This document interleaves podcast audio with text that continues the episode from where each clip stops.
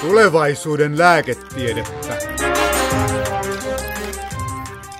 Nyt nostetaan kissa pöydälle ja keskustellaan asiantuntijoiden kanssa kuumista, paljon tunteita ja keskustelua herättävistä terveysaiheista tutkitun tiedon teemavuoden hengessä.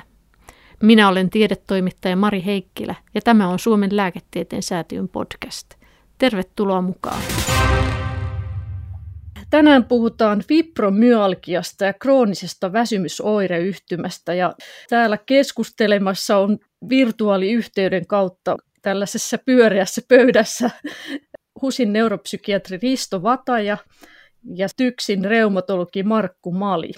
Siis sen verran voin ehkä sanoa, että minkä takia nämä on nyt sitten fibromyalgia, eli tämmöinen kipuoireyhtymä ja sitten krooninen väsymysoireyhtymä. Miksi me puhutaan nyt samaan aikaan niistä on, että ne on aika yleisesti esiintyy samoilla ihmisillä, eli puolet kroonisen väsymysoireyhtymää sairastavista heillä on myös fibromyalgia, eli tämä kipuoireyhtymä. Mutta jos lähdetään liikkeelle tästä fibromyalgiasta, niin Markku Maljo on perehtynyt. Kerro vähän, minkälainen sairaus se on. Yksi kroonistuneen kivun muoto, sanotaan näin. Ja tavallisimmat syyt siihen, että kehittyy tällainen fibromyalgiaksi kutsuttu krooninen kipuoireyhtymä on, että on jotain alueellisia paikallisia kipuja ja särkyjä, jotka sitten kun pitkään kestää, niin mä en potilaalle selitä näin, että aivothan on oppiva elin ja valitettavasti myös nämä aivojen kipujärjestelmät oppii ja kehittyy, jos niitä jatkuvasti treenataan paikallisilla alueellisilla kivuilla. Ja tällaisen geneettisen alttiuden omaaville henkilöille voi sitten kehittyä, että nämä kipujärjestelmät siellä keskushermostossa nimenomaan tulee tavallista herkemmäksi. Eli voiko sanoa, että ihminen ikään kuin oppii kipuis, kipuilemaan tai kokemaan kipua? No, se on niin kuin fysiologinen prosessi, että ei siinä aktiivisesti tarvitse opitella mitään. Mutta se passiivista oppimista tietyssä niin. mielessä. Ja sitten tapahtuu semmoinen, että semmoisetkin tuntemukset, jotka ei sitten välttämättä niin sanotuilla normaali-ihmisillä tunnu enää kipuna, vaan kosketuksena, niin rupeaa tuntuu sitten jo, ne aistetaan aivoissa kipuna. Ja sitten taas kun tämä kipu säätelee myös mielialaa, unta ja tällaista yleistä vireystilaa, niin siinä tulee sitten nämä liitännäisoireet usein sitä kautta. No itse olet tavannut potilaita, näitä fibromyalgia sairastavia potilaita, niin minkälaista se kipu on? Voiko sitä jotenkin kuvata? Minkälainen on tyypillinen potilas? No joo, välillä tulee täällä vastaanotolla juuri reumapuolella erityisesti ja myös ihan perusterveydenhuollossa vastaan potilaita, joilla tuntuu, että nämä löydökset ei selitä riittävästi sitä kipua tai tulehdukset ja muut. Ja, ja silloin tosiaan niin kun usein se on semmoista, että nämä kipu on laaja-alasta ja vaihtelevaa intensiteetiltä ja usein vähän sellaisia niin kuin sanotaan neuropaattistyyppisiä juilimisia. Ja tyypillistä on myös se, että se on usein niin kuin ihan levossa ja usein just haittaa eniten yöllä. Kun sitten taas niin kuin tämmöinen esimerkiksi niveltulehduskipu, niin oikeastaan jos ihminen on paikallaan, se ei satu, mutta sitten kun liikuttaa sitä, se sattuu. Tyypillistä sitten niin kuin nimenomaan fibromyalgialla on se, että usein siihen liittyy näitä muita liitännäisoireita, vetämättömyyttä, univaikeuksia, mielialavaihtelua ja oppimisen vaikeuksia, kognitiivisia häiriöitä, jos se on niin kuin kehittynyt pitkälle. No hypätään tässä vaiheessa siihen krooniseen väsymysoireyhtymään, koska sitten monella semmoisella, jolla on fibromyalgia, niin sitten on myös tämä krooninen väsymysoireyhtymä. Niin Risto ja miten sä kuvaisit sitten näitä potilaita? Tota, se on nykyisin määriteltykin ja me ollaan Suomessa asiantuntijaporukalla ja myös potilasjärjestöporukalla määritelty ne kriteerit, joiden mukaan nyt sitten me puhutaan tästä väsymysoireyhtymästä. Ja kun Markku sanoi, että fibromyalgian ydinoire on ikään kuin kipu, niin tässä se on sitten uupumus. Sellainen uupumus, joka oleellisesti pahenee pienestäkin fyysisestä tai henkisestä tai emotionaalisesta rasituksesta.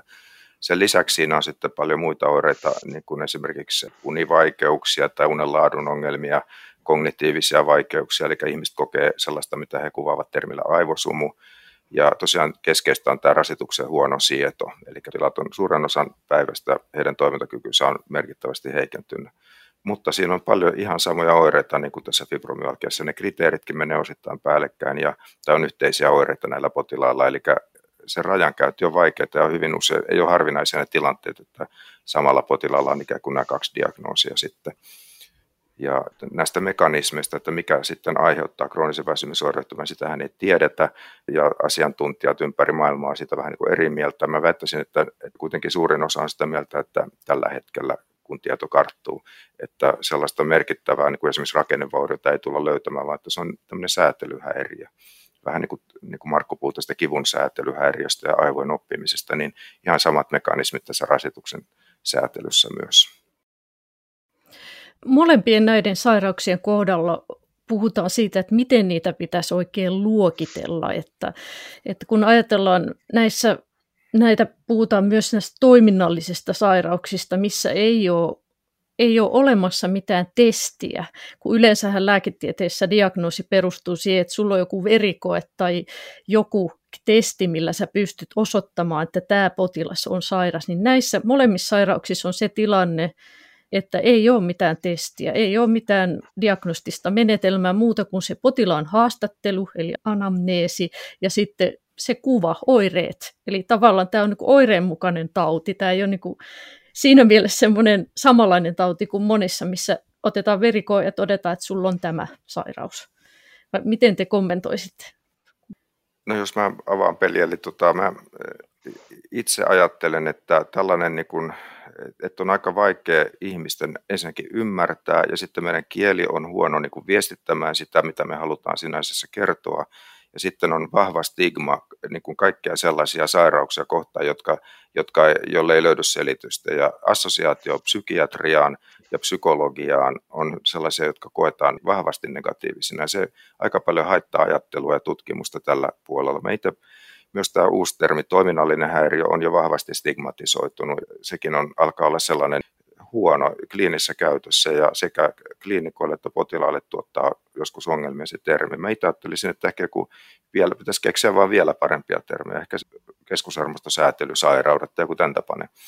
Joka, ja täytyy vaan hyväksyä se, että tämä stigma on olemassa ja pyrkiä sitä toki vähentää, mutta samalla elämään sen kanssa mä olen samaa mieltä Riston kanssa, että tosiaan niin itsekin vähän vierastan tätä käsitettä toiminnallinen sairaus. Itse sitten kokee, että ainakin ja tietämys kroonistuneesta kivusta on lisääntynyt ihan valtavasti viimeisenä vuosina ja fibromyalgiankin patofysiologia tiedetään, että se on hyvin samankaltainen ja identtinen kuin muissa kroonistuneissa alueellisissa kipuoireissa ja sen erottelu niistä on jotenkin keinotekosta loppujen lopuksi, koska hoitokeinotkin on pääperiaatteelta itse asiassa samankaltaiset. Ja itse just tämä sana toiminnallinen, niin itse koen, että esimerkiksi tämä fibromyalgia, sen mekanismit ehkä ja selitykset tunnetaan jopa paremmin kuin vaikkapa nivelreuman, että mistä se johtuu. Mutta kun tosiaan tämä mittaamisen vaikeus ja just tämä länsimainen ajattelu, että sielu ja ruuvis olisi jotenkin erilliset, niin sehän on niin ollut sellainen haittava tekijä, että nimenomaan kipuhan on nimenomaan semmoinen, joka keskushermosto ja aivot säätelee oikeastaan sataprosenttisesti. Siellä se tietoisuus tulee sitten kivusta ja tulee viestiä ulkopuolelta. Ja kaikki, mikä vaikuttaa sinne keskushermostoon, eli kaikki, vaikuttaa myös siihen, miten kokee sitten tämmöistä kroonistunutta kipua.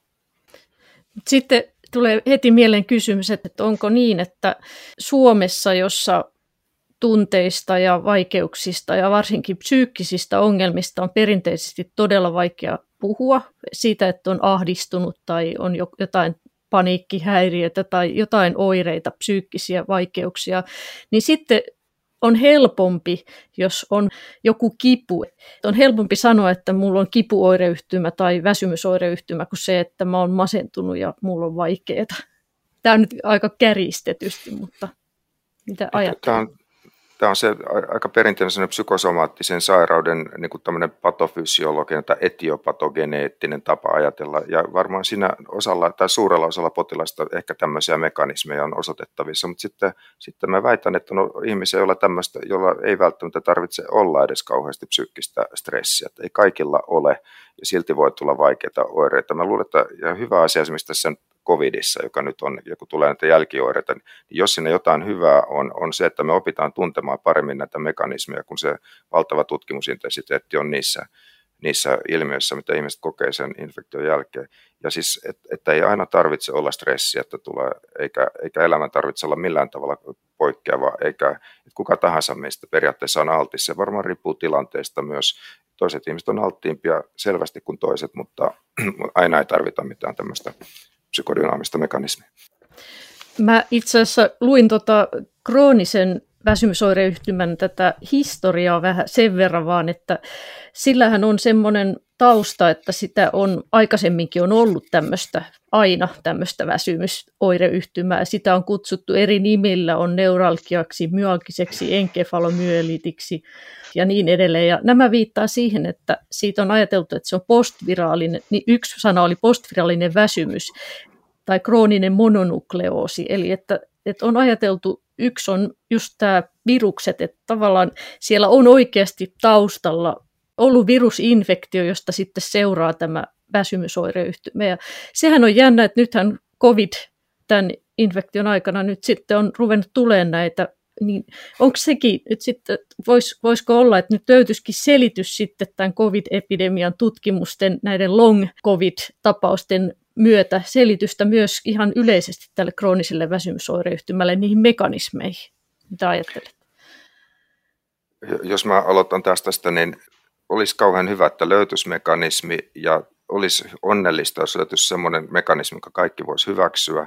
Ja, ja mä itse kyllä e, ajattelen niin, että semmoista helppoa mekanismia ei tulla löytämään, että se virus kömpisi keskushermostoon ja siellä tekisi suoraan jotain muutoksia se on hyvin epätodennäköistä. Tämmöisiä jälkitiloja on kuvattu ihan samankaltaisia myös näillä edeltävillä, siis SARSilla ja, ja MERSillä, jotka on näitä edeltäviä, mutta myös ihan tavallisen flunssan jälkeen. Joissakin infektioissa enemmän, joissakin vähemmän, mutta siis minkään viruksen kohdalla ei olla voitu todeta, että olisi joku mekanismi, ei myöskään se mononukleosin tai herpesviruksen jälkeen ei olla todellista sellaista biologista assosiaatiota voitu todeta. Vielä jos fibromyalgiastakin, niin sen lisäksi, että tosiaan tämmöiset alueelliset kivut on altistava yleisin tekijä, niin tiedetään ihan, että erilaiset infektiot on tämmöisiä, jotka voi laukasta tämmöisen kipuongelma. Ja samaten tapaturmat ja hormonaaliset muutokset, eli niitä on monia eri syitä. Ja yleensäkin tämmöinen elimistön erilaiset stressitekijät. Ja samaten, mitä Risto sanoi, niin jo heti kun tuli tämä koronaepidemia, niin näissä fibromyalgiapiireissä oltiin jo varmoja, että tulee olemaan tämmöinen kroonistuva kiputyyppi taas siitäkin, että samalla lailla kuin on aikaisemminkin kuvattu, että se ei ole niin kuin oikeastaan mitenkään yllätyksellistä ja ihmeellistä. Elimistön immunologia aktivoituu ja saa erilaisia asioita aikaiseksi, vaikka arsenainen infektio on jo niin kuin parantunut. Sehän on jännä, että kuitenkin on sitten esimerkiksi borreliosihan on yksi esimerkki siitä, että pitkään ei tiedetty, että, että onko tämä yhteys tai että mistä se johtuu tämä tauti, nämä oireet ja tämmöistä, mutta siihen, voiko sanoa, että siihen on löydetty se selitys, että on se taudin aiheuttaja ja, ja sitten tulee ne oireet, jotka voi jatkua siis vuosikausia. No sehän on yksi esimerkki just niin kuin josta voi jäädä sellainen pitkäaikainen jälkiongelma, vaikka itse bakteeri onkin hävinnyt. Ja sitten siinä on sitten taas usein ongelma nämä monennaiset erilaiset teoriat ja niin kuin, että siinähän on tätä vähän ehkä ylihoitoa sitten jossain Saksan maalla tämmöisissä tilanteissa. Ja varmaan vähän samalla tavalla kuin ehkä covidissakin sitten se ongelma on se, että, että on, tulee myös sellaisia ihmisiä, joilla ei ole välttämättä ollut koko infektiota, jotka kokee sen kuitenkin, äh, niin kuin, että heidän oirensa selittyvät tällä, tällä, tällä sairaudella tällä, esimerkiksi borreliassa se on ollut iso ongelma, että ihmiset kokee sairastaneensa, vaikka ei ole mitään viitettä siitä. Jonkinlainen tarve ilmeisesti ihmisellä, tai se olisi hienoa, jos olisi vain yksi helppo joku infektio tai joku ja yksi lääke, millä kaikki paranisi, niin se, sehän olisi hienoa, mutta käytännön elämässä hyvin harvoin on tällainen tilanne näillä potilailla. Mä haluan vielä sanoa sen, että se tulee varmasti sanottua, siis että, että, että nämä oireet, mitä näillä ihmisillä on, niin ne on ihan todellisia. Ne on, niillä on korrelaatit keskushermostossa ja niitä on erilaisia löydöksiä, joita voidaan sanotaan vaikka aivokuvantamisella nähdä, että henkilöllä on siellä toiminnassa muutoksia, joita ei ole terveillä henkilöillä. Tai heidän aineenvaihdunnassa on muutoksia, heidän immunologiassa on muutoksia. Et on todellisia tällaisia muutoksia, jotka selittää jossakin määrin niitä oireita, mutta ne on erilaisia muutoksia kuin ne, joita me yleensä tällaisiin perinteisiin lainausmerkeissä sairauksiin yhdistetään. Et toisaalta se keskustelu, kun jossain näkee just sitä keskustelua, että onko nämä luulotauteja, sehän on aika leimaavaa se, että jos epäillään, että tämä ei ole oikea, koska ne oireet on ihan todellisia, niin tavallaan se hoitokin tarvitaan, että ei, ei tämä ole sellaista, että ei tarvittaisi hoitoa, vai miten? Meillä sellainen reumatologian puolella emeritusprofessori Pekka Hannanen hyvin opetti ja ohjasi sitä just, että lääkärin tehtävä ei ole epäillä potilaan ilmoittamia oireita, vaan arvioida niiden merkitys. Ja se on ikävä kuulla, kun potilaat, jos potilaalle jää se kokemus, että niin kuin ei kuunneltu eikä niin kuin uskottu. Että kyllä siihen niin kuin potilaan kertomukseen se pitää kuunnella rauhassa. Ja just tässä käytännön työssä on huomannut, että tärkein osuus siinä vastaanoton alussa onkin se, että antaa potilaan kertoa niin kuin turhaan keskeyttämättä näistä ongelmista ja useimmiten viiden minuutin kuluttua niin kuin diagnoosi on aika usein jo niin kuin selvä, sitten loppu on vain sitä varmistelua. No ihan, siis tämä on juuri sitä hoidon ydintä tämä potilaan uskominen ja kuuleminen. Tämä toisaalta sitten, kun potilailta kuunnellaan tai, tai kun heiltä kuullaan, niin heiltä kysytään esimerkiksi tutkimus, tutkimuksessa, että miten he niin on kokeneet tämän sairastamisessa, niin se alkuvaiheen se kun kliinikko tai hoitaja tai ammattilainen ei kuuntele eikä usko tai nihiloi niitä oireita, niin se, se on semmoinen niin massiivinen negatiivinen kokemus, joka näitä potilaita yhdistää. Ja, ja monet kokee sen ihan traumaattisena, siis sillä tavalla, että se on omiaan pahentamaan sitä sairautta ja vaikeuttamaan ratkaisevasti sitä hoitoa jatkossa. Niin se on jännä, kun eihän, eihän monissa muussa sairaudessa riippumatta nyt siitä, mitä ne oireet on, sanotaan vaikka, jos sä oot masentunut, niin ei, ei ehkä lääkäri sano sulle, että ää, sä mitään masentunut oo, että mm. koitas ryhdistäytyä nyt vaan. Mutta tässä, tässä vaikuttaa siltä, että niin käy, ja luin vaan sen Duodeckimissa jutun, että, että tosiaan lääkärit suhtautuvat aika negatiivisesti, tai tämä, tämä esimerkiksi tämä väsymyspotilaat, niin ne herättää kielteisiä tunnereaktioita, ja sitten se diagnoosin saanti viivästyy. Ja, ja siitä, siitäkin on tutkimustietoa, että, siis, että lääkärit hoitaa mieluiten niitä sairauksia, joita he osaavat hoitaa. Ja se, se on tietysti yllättävää, mutta, se, mutta kääntään sitten ne, ne sairaudet, joita he eivät osaa hoitaa, niin niiden kohdalla tulee tällaista negatiivista, tiedostama, osin tiedostamatonta sellaista negatiivista palautetta, jonka potilaat kyllä, kyllä sitä aistii kehon kielestä ja käyttäytymisestä ja kokee sen niin kuin negatiivisena sen takia tällaisia, niin kuin, tätä tietysti tietoa ja koulutusta lääkärille tarvitaan, ettei tule sitä kliinikollista kokemusta, että meidän pärjää tämän potilaan kanssa. Omasta elämästä tai niin urasta voi just, ja miksi on kiinnostunut tästä aiheesta, niin lähtökohta oli juuri se, että tuli, nämähän on niin kuin haastavia ja vaikeita potilaita. Ja kerta kaikkiaan tuntui siltä, että ihan pärjää näiden kanssa, kun oireita tuli sieltä sun täältä ja tutkittiin paljon ja niin se johti niin kuin siihen, että kun oli mahdollisuus sit päästä erilaisiin koulutuksiin ulkomaillekin ja rupesi käymään näitä, jotenkin koki, että eikö tästä ole kukaan muu kiinnostunut täällä vielä parikymmentä vuotta sitten. Ja oli pakko kehittää jonkinlainen niin kuin systeemi, ja siinä on just tosiaan tämä oppinut oikeastaan, että se on tullut helpommaksi, kun osaa olla sen ensimmäisen viisi minuuttia hiljaa, joka muuten on yllättävän vaikeaa. että siitäkin on tutkimusta, että keskimäärin lääkäri keskeyttää 15-20 sekunnin kohdalla. Ja, ja sitten helposti lähtee niin kuin heti sitä ensimmäistä juttua, vaikka ongelma on joku muu. Ja sitten se, että seuraavaksi pitää analysoida sitä tilannetta, katsoa aikaisemmin tehdyt tutkimukset ja, ja tässä käytetään usein sitten just näitä tällaisia fibromyalgiastakin on olemassa tämmöinen diagnostinen kysely ja muita kyselyjä ja ne strukturoidusti auttaa eteenpäin. Että mulla on oma strategia, miten mä etenen näiden potilaan kanssa. Eli mä kutsun sitä katola-konseptiksi. Se, seuraavaksi tulee tutki.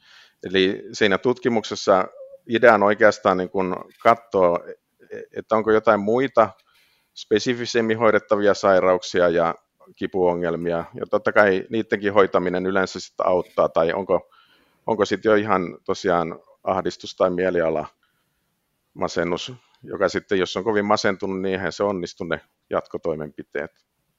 Seuraavaksi ollaan sitten, ohjataan ja opastetaan, kerrotaan näistä kroonistuneen kivun mekanismeista ja kivun omahoitokeinoista ja, ja sitten vasta tulee lääkehoito, joiden tehtävä on tukea näitä omahoitokeinoja. Ja sitten annetaan lisäinformaatiota ja tärkein on sitten vielä siinä lopussa, että annetaan jatkoajat ja käytetään hyväksi muita ammattihenkilöitä.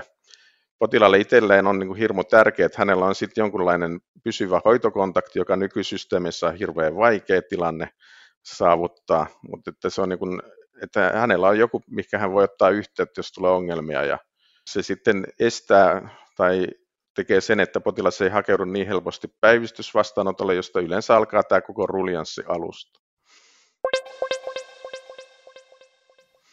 No summa summarum voidaan tässä todeta, että hoidotta ei saa jättää potilaita. Ja jos katsoo oikeasti näitä kokemuksia, mitä potilailla on, niin onhan ne ikäviä, ja siis nämä oireet on ikäviä, jos, jos joku esimerkiksi kroonisessa väsymysoireyhtymässä saattaa maata sängyssä 22 tuntia vuorokaudessa eikä pääse ylös, niin kyllähän se on häpeällistä, jos ei saa hoitoa. Ja samoin, samoin jos ajatellaan näissä kipuoireyhtymissä, ne voi olla todella vaikeita ne kivut, niin kyllähän silloin hoitoa tarvitaan. Eli se on ehkä semmoinen, varmaan semmoinen viesti, vai voiko näin sanoa? Kyllä, näin voi sanoa. Ja toisaalta sitten kun näkee näitä kaikkein vaikeimpia, siis juuri näitä sanotaan väsymysoireyhtymä ihmisiä, jotka makaavat pimeässä huoneessa, jotka eivät saa syötyä, eikä oikein kunnolla juotuakaan, jotka, on vakuuttuneita, jotka ovat vakuuttuneita siitä, että he eivät voi liikkua tai eivät voi kunnolla puhuakaan, koska he pelkäävät sitä, että uupuvat sitä niin paljon. Ja tämmöinen on niin kuin koululääkärille, koululääketiede lääkärille on, on vaikea hyväksyä näitä oireita. Ja siitä tulee konflikteja, että kuinka, kuinka kun potilaat esimerkiksi vaativat sitä, että heille pitää tuoda kotiin nenämahaletkuruokintaa, tai joka on yhteiskunnan aika vaikea toteuttaa näissä kaikkein vaikeimmissa keiseissä, niin, niin näistä syntyy hankalia ristiriitatilanteita, ja, ja se, että kuinka pitkälle ikään kuin voidaan toimia sen perinteisen kliinisen lääketieteen ehdolla ja kuinka paljon sitten sen potilaan ehdolla, niin tässä tämä ristiriita on näissä vaikeimmissa esillä. Siinäkin on joku raja olemassa, mutta ei sitä kukaan oikein määritellyt. Liikuntaa, lääkkeitä, terapiaa. Miten fibromyalgiaa ja kroonista väsymysoireyhtymää tulisi hoitaa? Ja onko hoitoa tarjolla? Kuuntele myös podcastin toinen osa, jossa keskustelu reumatologi Markku Malin ja neuropsykiatri Risto Vatajan kanssa jatkuu.